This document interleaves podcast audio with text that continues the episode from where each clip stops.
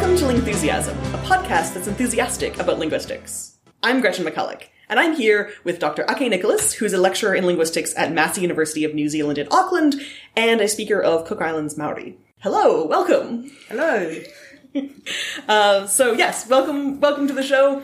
I'm so pleased that we managed to make this line up with me being in Australia and you also visiting Australia. And so the Canadian and the New Zealander will be sitting in a room together talking about language and linguistics. Very convenient. So let's start with a question that we ask all our guests on Lingthusiasm. How did you get into linguistics? Well, if you go back enough into my early life, I've got a quite a cute early life story about that. Okay. So my family heritage is from the Cook Islands, mm-hmm. which we'll talk more about in a minute. And when I was a baby, my parents moved back there and I lived there until I was about 6 years old, which was after I'd started school. And so when we moved to New Zealand when I was about six, I had a little bit of language adjustment issues coming mm-hmm. into English medium school, and, you know, cultural differences and migration trauma and all the rest of it.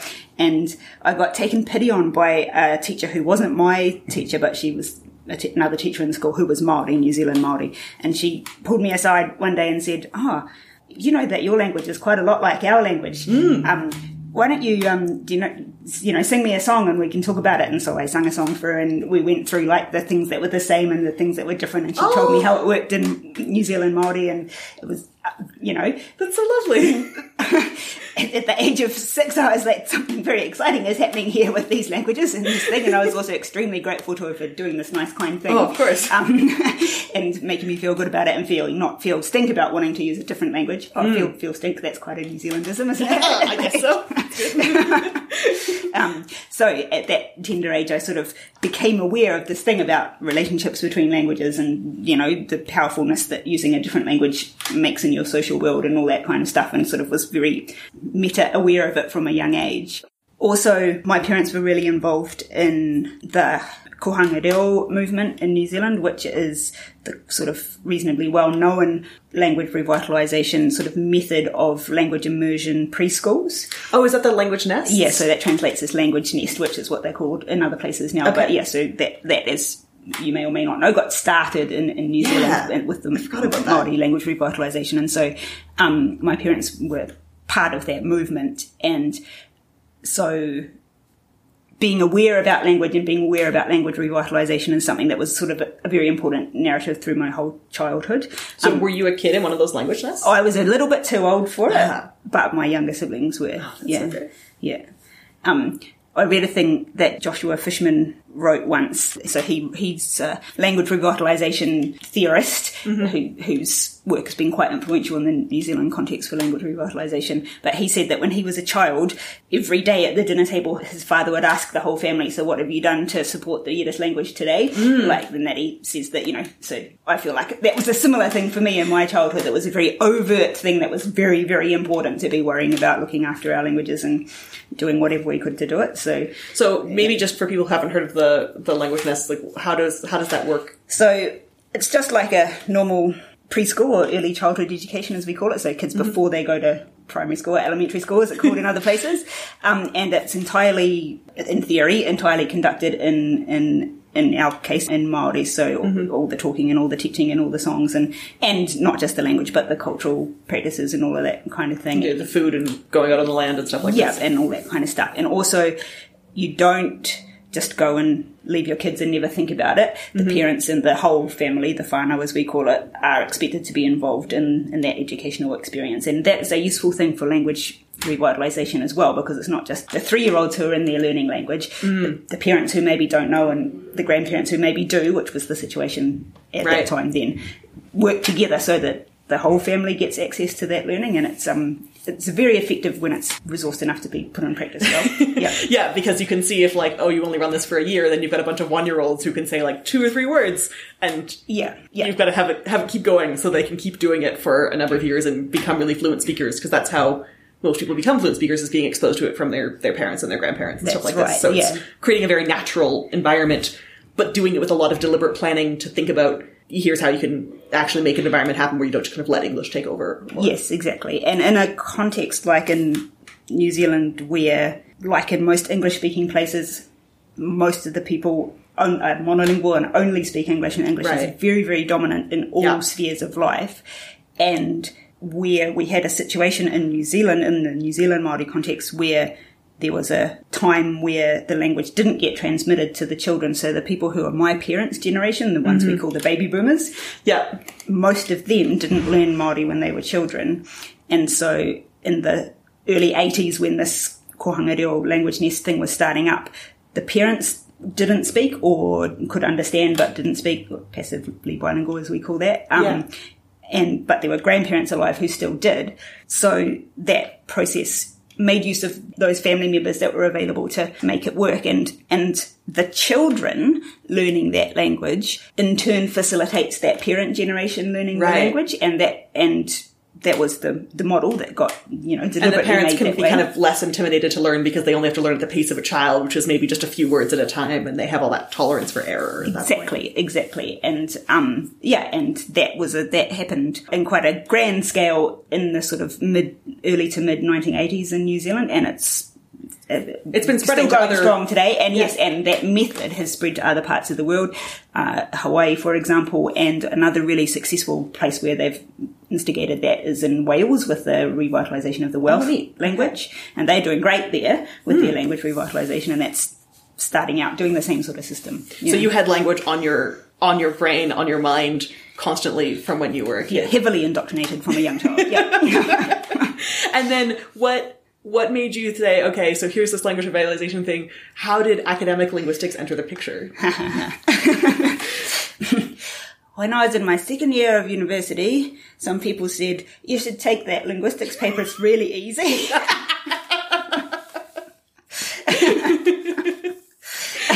Was it really easy?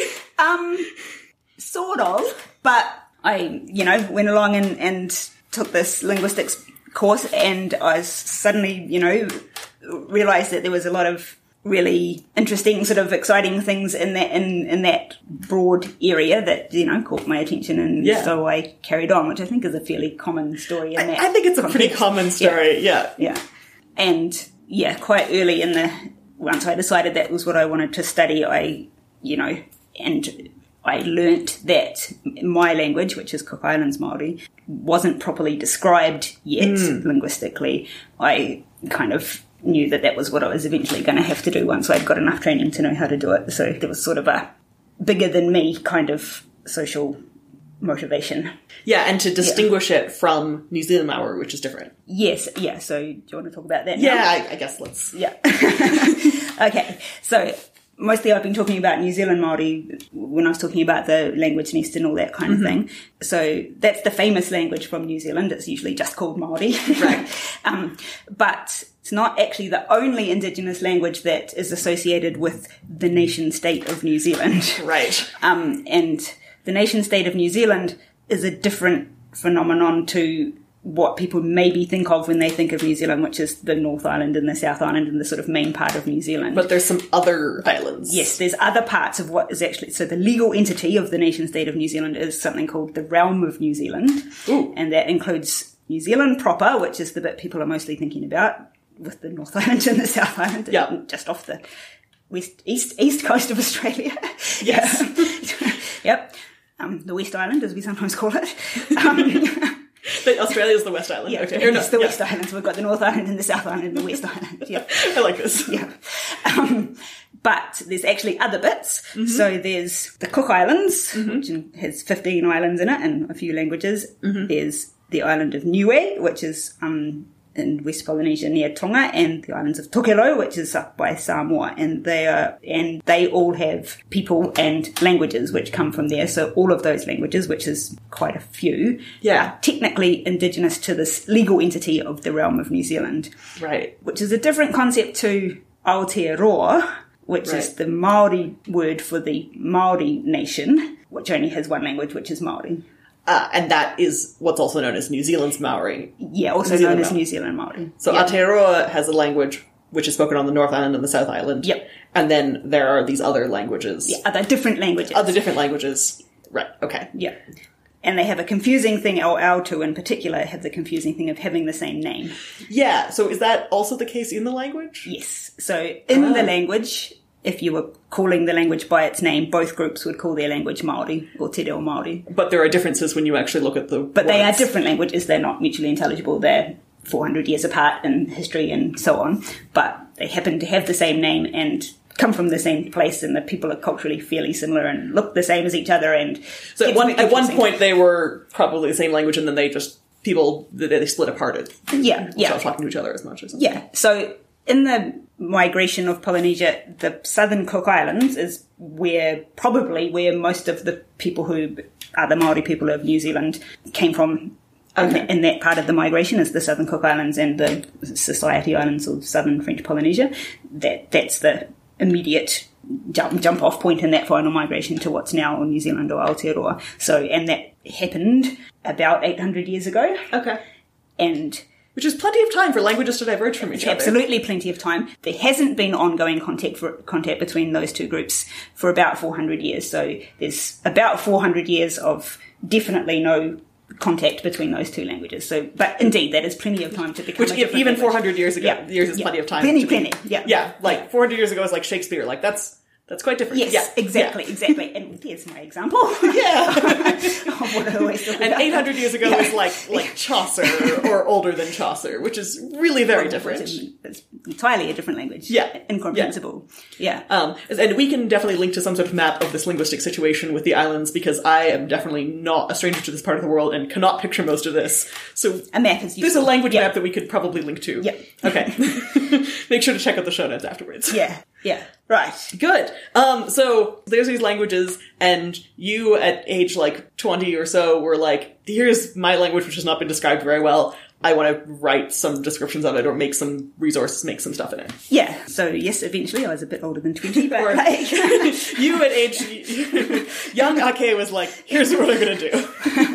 Yeah. So I learnt how to be a descriptive linguist, mm-hmm. and for my PhD, I did what's known as a description and documentation of my language, which is Southern Cook Islands Māori. The documentation side involves collecting lots of examples of language, whether that's written stuff or video or audio, with all as many different kinds of it as you can, and then writing it all down and making it usable for the other side. Translating of it. And transcribing it and annotating. Yeah, that's all. What everything's doing. Extremely laborious, time-consuming process. It is.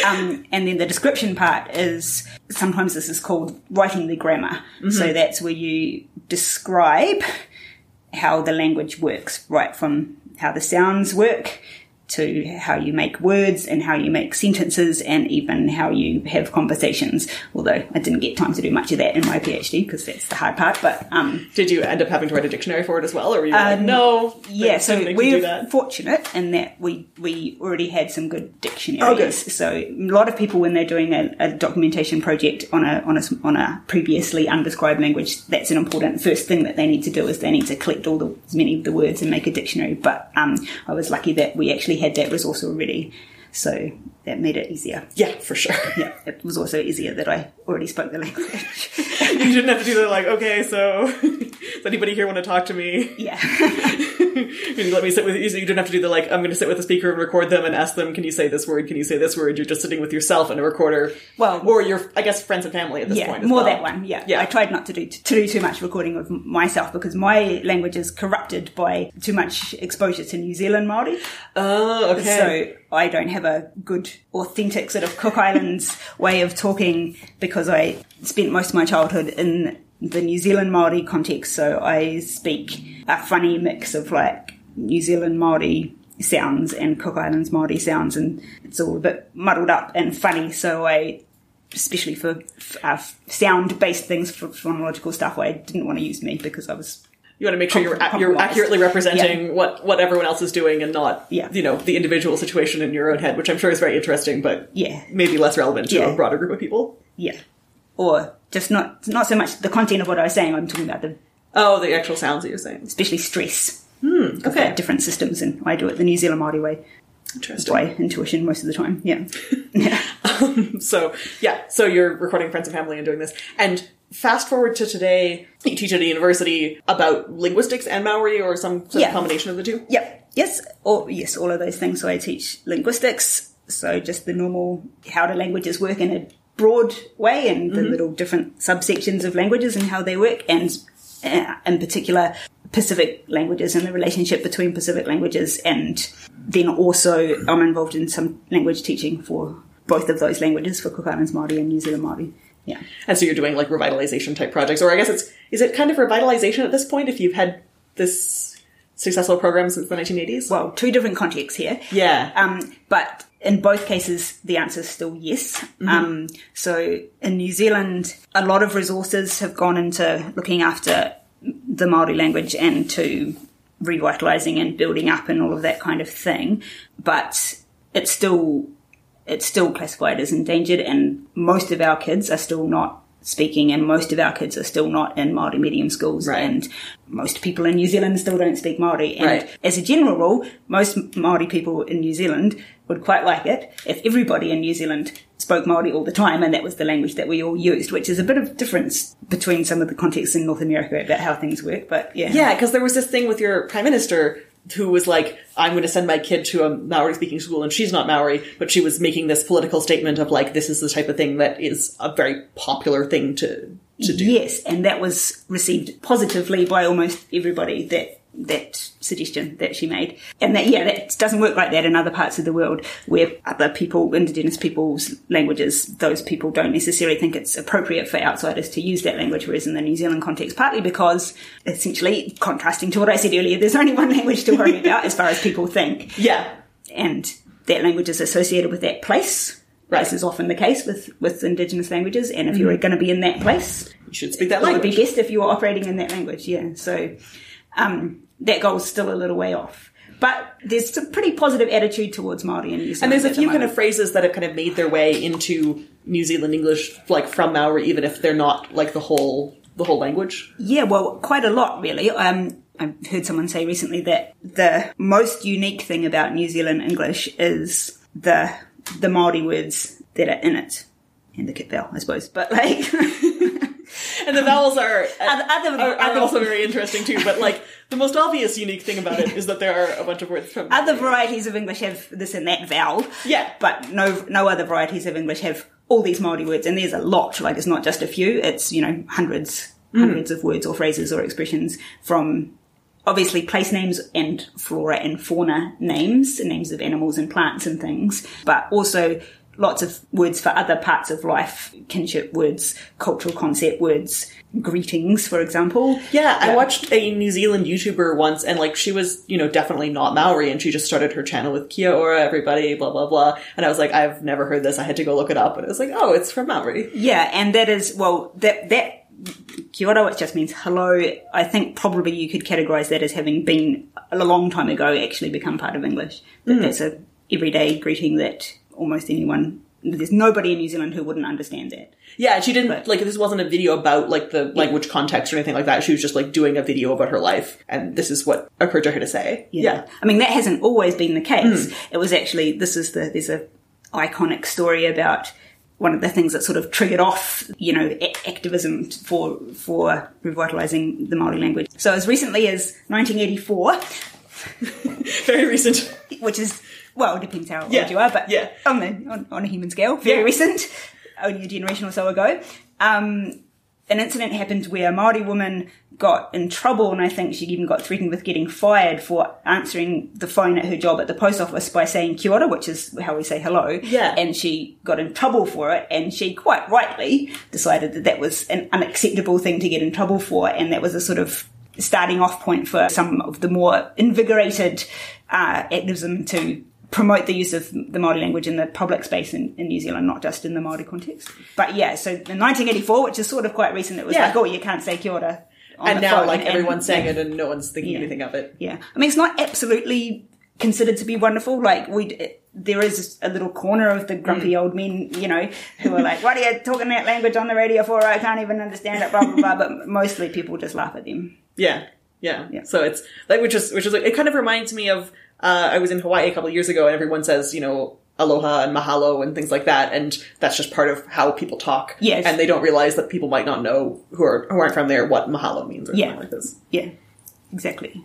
Okay, so that was New Zealand Maori, which has got this quite established linguistic situation. And Cook Islands Maori is different? Yeah. So in the Cook Islands context, I quite often say that we're a generation behind the New Zealand context. So the Cook Islands is, as we mentioned before, not part of mainland New Zealand. And constitutionally, the Cook Islands arrangement with New Zealand is that they are internally self-governing in free association with New Zealand. So that means the Cook Islands has their own government that make the laws inside the Cook Islands. But anything dealing with the rest of the world, like the United Nations, or if we decide to invade the United States or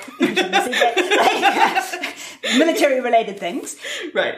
International affairs is still operated by New Zealand. And everybody in the Cook Islands is a New Zealand citizen and has a New Zealand passport. So it's an interesting sort of constitutional arrangement which was copied by the Federated States of Micronesia in relation to the United States. So they have the same constitutional arrangement with the United States. Interesting. Different from some of the other United States territories, but and that applies to the Cook Islands, Niue and Tokelau. And each of those are individually self-governing. Yeah. So Niue is the same as us, more or less, the same as the Cook Islands. Tokelau is a little bit more New Zealand hard out, not even separate at all. Right. And so it's a generation behind in the linguistic situation as well? Yeah. So because, as is the case in most of the world, places that are in the tropics, even if they got momentarily colonised by European people, the European people didn't stay there, which is a pattern that's happened around the world. Didn't like the climate as much? It's a bit too hot for them, that's right.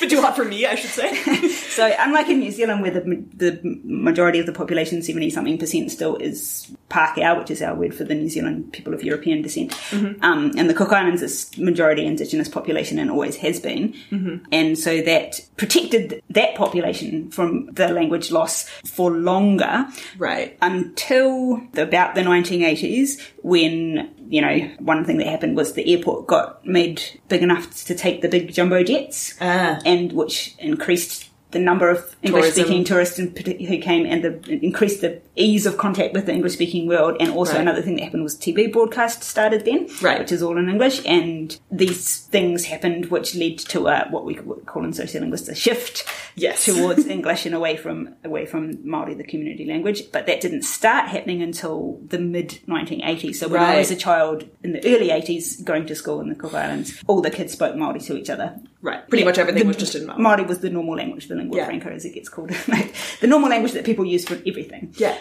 People knew English as well, but would prefer to use Māori for most things. And if you go to the post office or the grocery store or something, everything's in Māori. Yeah. And importantly, at school. Right. Yeah. The language of instruction is Māori. Yeah. But around that time in the mid to late 80s, that started shifting, including the language of instruction in school. So now the language of instruction in school is predominantly English in most places. So this language shift that had happened in New Zealand before the 80s is now happening in Cook Islands in the 80s and 90s. Yeah, so now we're in the situation, probably the situation in the Cook Islands now is probably the equivalent of the situation in New Zealand in the early 80s when people noticed there was a problem and made the Kohanga Reo and all that kind of stuff. So at this point, like the parent generation currently doesn't necessarily speak Māori, but the grandparents still do. Yes, that's right. Yeah, exactly. So with the grandparent generation, still speakers, the parents, some still do, but mostly not, and the kids definitely mostly not, especially in Rarotonga, which is the most populous island in the Cook Islands, and in New Zealand proper, where most Cook Island people live. Because, if you remember I said before, Cook Islanders are New Zealand citizens, so just with the general habits that have been happening with humans in the last 100 years or so of urbanisation and so on, and moving to the big cities for work, most Cook Island people, like 2/3, live in New Zealand. Oh, so a lot of people have moved to New Zealand as well. Yeah. And that is a prohibitive factor for language maintenance. Right, of course. So it makes it harder to keep speaking your community language. And there's a question of like, well, if you're a Cook Islands Maori person, are you going to send your kid to a New Zealand Maori school because they're going to learn the wrong Maori for that? Well, yes, and that is a thing that happens. Right. Because there's almost no Cook Island Maori equivalents that you can do in New Zealand. There's a few little Kohanga Reo, which is what we call the Kohanga Reo. It's the same concept. Yes, there's a few of them, but not heaps and heaps. And there's no Cook Islands language medium schools in New Zealand. Right. So a lot of Cook Island kids do actually go through the New Zealand Māori system because parents are taking the choice. They say, oh, well, we can't have our one, we'll have the next best thing. Right. That's probably a good thing because that's still getting some of those basic systems into those kids at a young age. And it's still kind of a related language, so it would make it easier if they're adults to try to learn the one that's actually theirs, or at least they're closer in culture. Yes. Because they did have this common historical connection 800 years ago. Exactly. Yeah. And relations between those two groups are generally amicable. Yeah. Now. More than that, actually. Friendly. Okay. We're a close family. Yeah. Okay. Yeah. So that's the situation with Cook Islands Māori. It's kind of more complicated and there's less so at the moment, stuff going on. Cook Islands Māori is more endangered than New Zealand Māori, right, which seems surprising because people think, oh, there they are in the Cook Islands, they're okay, they don't have the English problem with the people, the English-speaking people there, forcing a shift to English that happened in New Zealand, 100 years ago. But because of this modern world and globalisation, it's still, the effect is still, has eventually still happened, and now we're in that sort of crisis point where we've stopped our intergenerational transmission in most places, and this is a dangerous thing because it doesn't really matter how many speakers you've got if your children aren't learning. In 100 years, they're not going to be around. Yeah, or in 20 years, if the speakers are going to go. As soon as Nana dies, like, it can happen really fast. It seems like, we've got thousands of speakers, but if they're all over 60, then that's right.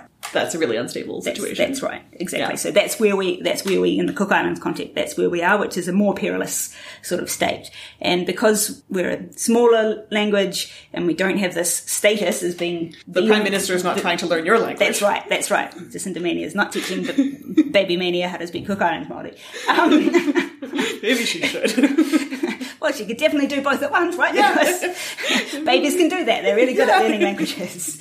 Closely related ones, different ones, all of them. So there isn't that sort of institutional support in the New Zealand context where most Cook Island people are. There isn't a lot of resources for trying to do things to help the revitalisation. Yeah. Right. But you're doing some kind of interesting things with respect to, there's this TV coming in, if the kids want to watch the TV, let's give them the TV, but in Cook Islands Māori. Yeah, so one of the problems that we're having with our language revitalisation endeavours that we, the people of the Cook Islands, the older people who are speakers, are having, is a problem that is experienced in lots of language revitalisation contexts where we can sometimes or often have trouble gathering up our target, which is our young people, our children and our young people, because... something about the sort of traditional way that you try and do it isn't attractive to them. They don't always want to go up with their grandparents and learn traditional things, and they want to be on their iPads or whatever. Yeah, so that's the sort... I try to not say it as quite as deficit as that. Okay. So the common thing is like, the kid's just interested in their phones and they don't want to know about our traditional things and they're just interested in modern life and computer games. Yeah. That's the sort of anti-child position. That's the gripe version of that. I try to say that a lot of our young people are quite sort of insecure about their language skills and about their cultural skills. So because along with that stopping learning the language, another thing that just automatically happens, well, not automatically, but often is associated with that is you also haven't learnt all these important cultural things too. And that can be quite a shameful sort of feeling for people in that situation, that they are too shy to try and do all of that stuff at once, because it's all really hard, because as we all know, trying to learn a language when you're not 2 years old is really hard. It's really hard. And if you show up and your grandparents or elders are shaming you for not doing it right, and also not knowing how to fish right, or also not knowing how to cook right, or do the other traditional cultural practices right, then everything's bad and you're bad at this, and so you might as well just not even come. Exactly. Right? So that's pushing the blame where it actually belongs onto the old people. No, sorry, Nana. So, I guess it's the old people that want the young people to come, and so if they want to bring the young people in, they've got to figure out how to make it enticing for them. Yeah. And so this is a little bit of a point of tension in our context, and I think this is widespread in lots of other contexts where people are having this issue. And so one thing that I try to do in my encouraging language learning practice or language teaching practice is to, instead of putting the pressure to learn all these important traditional things and learn this language as a 12-year-old or a 20-year-old when it's you know, as hard as learning any other random thing, that I get the students to try to talk about their phones and their iPads and the movies and their favourite movie stars, and talk about the stuff that they feel culturally secure talking about, and the things that they're interested in and things that they... It's not so much the interest side of it, because I think they are often interested in the things that they're already familiar with. But the things they feel confident engaging with. Mm-hmm. And so where they feel confident, or even in a lot of cases excited, like you ask people to talk about Beyonce and they get very excited and... have a lot of things to say, and they have good feelings when they're doing that. Those good feelings will flow on to the feelings associated with learning the language, and instead of being stressed and worried, they'll be like, oh, I'm thinking about Beyonce and learning how to do this kind of sentence, like, you know, and it's a bit of a... Rather than have like two sources of tension at once. Exactly. So I'm taking away one of those sources of tension and trying to trick them that the other one isn't that hard either. And it seems to be quite effective, at least for their happiness, that they're happier when they're doing it. Well, that's a big part of language learning. You need to feel okay about doing it. Exactly. And you had students make videos about, was it Harry Potter in Cook Islands, Maori? Yeah, well, that was their... Those students made the Harry Potter thing themselves. I was surprised, because I would have thought that Harry Potter's a little bit old these days, but apparently everyone still likes it. I don't know. I guess so. I don't know. I still like Harry Potter, I guess. And so they wanted to like retell the basic theme of the story of Harry Potter. Well, not quite. I mean, I've got a whole series of these Tambarito videos. That's the Cook Islands Māori way of saying Dumbledore, which you can put a link to on here. But they just made that up themselves. So I have this method that I use in person, the face-to-face classroom, where I have a big box of toys that I get them to play with, to act out stories and do stuff. And they just decided one time several years ago that one of these particular little figurines was Dumbledore. Oh, okay. And they called him Tambarito and just injected that Harry Potter stuff into the story. So it wasn't like they were retelling Harry Potter. They just sort of did a mismatch of Harry Potter and whatever and whatever. Whatever else the other figurines were. What do they call that? Mash up. Yeah. This is definitely Harry Potter fan fiction. Yeah, well, yes. Much more than Harry Potter retelling. Yes, that's more accurate. Yes. It started, that original one started off, I called it a Harry Potter Whale Rider crossover. Do you know the film The Whale Rider? Not really, but I guess it's about whales and people who ride them. Yeah. So it's quite a good film. It's about so there's a iwi, a people on the east coast of the North Island of New Zealand, who their migration story involves their ancestor Paikea coming to Aotearoa, coming to New Zealand on a whale. Oh, okay. And it's a story. The movie's a story set in that community. It's good. I recommend it. Interestingly, that person, Paikea, comes from Ma'uke, which is the island that I'm from in the Cook Islands. Oh, fun. So we've got the other end of that story. So in their story, it's like he arrives on Tolaga Bay on the... And you guys are like, he leaves. Yeah, we've got the leaving part of the story, yeah. Which in modern times, we've all reconnected with each other and we all, you know, visited each other's places and all that kind of stuff. It was pretty sweet. So the Paikea, who is the person who is the whale rider, comes from Ma'uke. Mm-hmm. And back in Ma'uke, we've got a place which is his wife, who's now stoned because she waited so long for him to come back, and he never come back because he moved to Gisborne. And then this is crossing over with Dumbledore. Oh, yeah, sorry, yeah. So the story that they started off making was this mixture of those two things, and then it sort of just carried on, because every time I teach that class, I say, make a better story than those last lot did. And so they just... So people keep adding... Yeah. This is a very kind of collaborative universe. Yes, exactly. You know, fan fiction sort of context. Yeah, it's gone away... Yeah, if you watch through the sequence, it's gone in some different directions. The most recent one, which is a couple of years old now, is about Trump. Oh, okay. And that election and other such. So it covers all kinds of contemporary life. Yeah. So just various different aspects of this kind of thing. And then so once these videos are created, what happens to them afterwards? Can you use them again? Well, yeah, so the context I'm talking about here is the university language classroom with adults, and I make lots of little of these story videos as part of their process, but we just keep them, most of them, in-house. But the ones that they agree to, we put on YouTube so that anybody can watch them and they can take it home and show their nana and get told off for talking funny or whatever. More nana actually, gotta stop. Like, grandmothers are extremely important people in any family context. Like...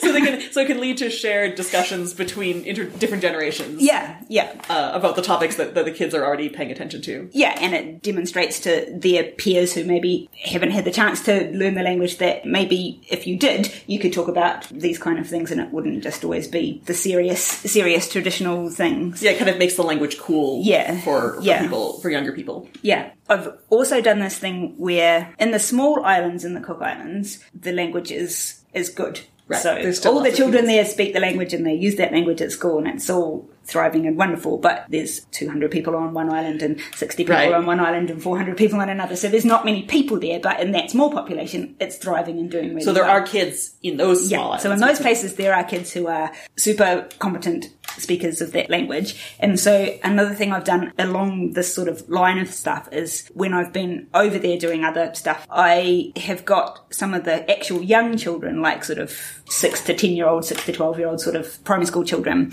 to make little stories, little cartoon movies and comic strips and things like that, which is fun for them because they get interested in literacy, in their language and different modes of literacy, so it's good for them. But also what I'm after, sort of more than that, is then they make examples of cool kids' language. Right. That, if that goes into that collection, then the kids in New Zealand, which remember is most of our kids, can have access to other peer language instead of only having old people to talk to. I love old people. It's important for them to know that this language is still, you know, in use among kids their age and can be used by kids their age, and it's not just like a grandma, grandpa thing that old people do, and it is something that could be part of their lives the way it's part of these other kids' lives. Exactly. So to use that as a model and to give them the chance to hear how it sounds and copy them and, you know, and try and be cool like them or whatever, hopefully. That's really awesome. Thank you so much for coming on the show and talking to us. If there was one thing you could leave people knowing about language or linguistics in general, what would that be? Okay. This one's kind of aimed at random people in New Zealand and linguists, which is, please stop calling Cook Islands Māori Rarotongan. Rarotongan is not the correct word. Rarotongan is not the right name for this language, because Rarotongan is the name for the specific variety that comes from Rarotonga, and everybody who doesn't come from Rarotonga doesn't like it when the whole language gets called Rarotongan. And the Rarotongan people don't like it either because it's not accurate. If they're taking credit for the whole thing. So that's one island of the 15 Cook Islands. Yes, that's right. So it's the big one. Right. And it's the one that got used to translate the Bible and all that kind of stuff. So there's all these political tensions. But most Cook Island people, nearly everybody, I think, don't like to have the whole language referred to by that name. And some people get a bit muddled up. They're like, but Cook Islands Māori is like, use English words. It's like, well, Rarotongan's not a Māori word either. Like, that's actually like an Anglicized ending. Yeah, it's got an English ending on it. Like, and there is no Māori name for the whole group of islands because the group of islands was only put together by accident. You know, it's not historically a it's a colonial construct of people coming in and calling them all something. Yeah. So there isn't a traditional name for that place because it's not a traditional place. There's an adapted version of the pronunciation of that's in your Twitter handle though, right? Yeah, so sometimes we call it Te Reo Kuki Airani, but Kuki Airani is just the words Cook Islands. But pronounced in a Māori way. Yeah. Good. So Cook Islands Māori, which will definitely be what we call it in the description for this episode. You've never known any different, probably most of the people who are listening to this, so you're already doing the right thing. Yeah. Good.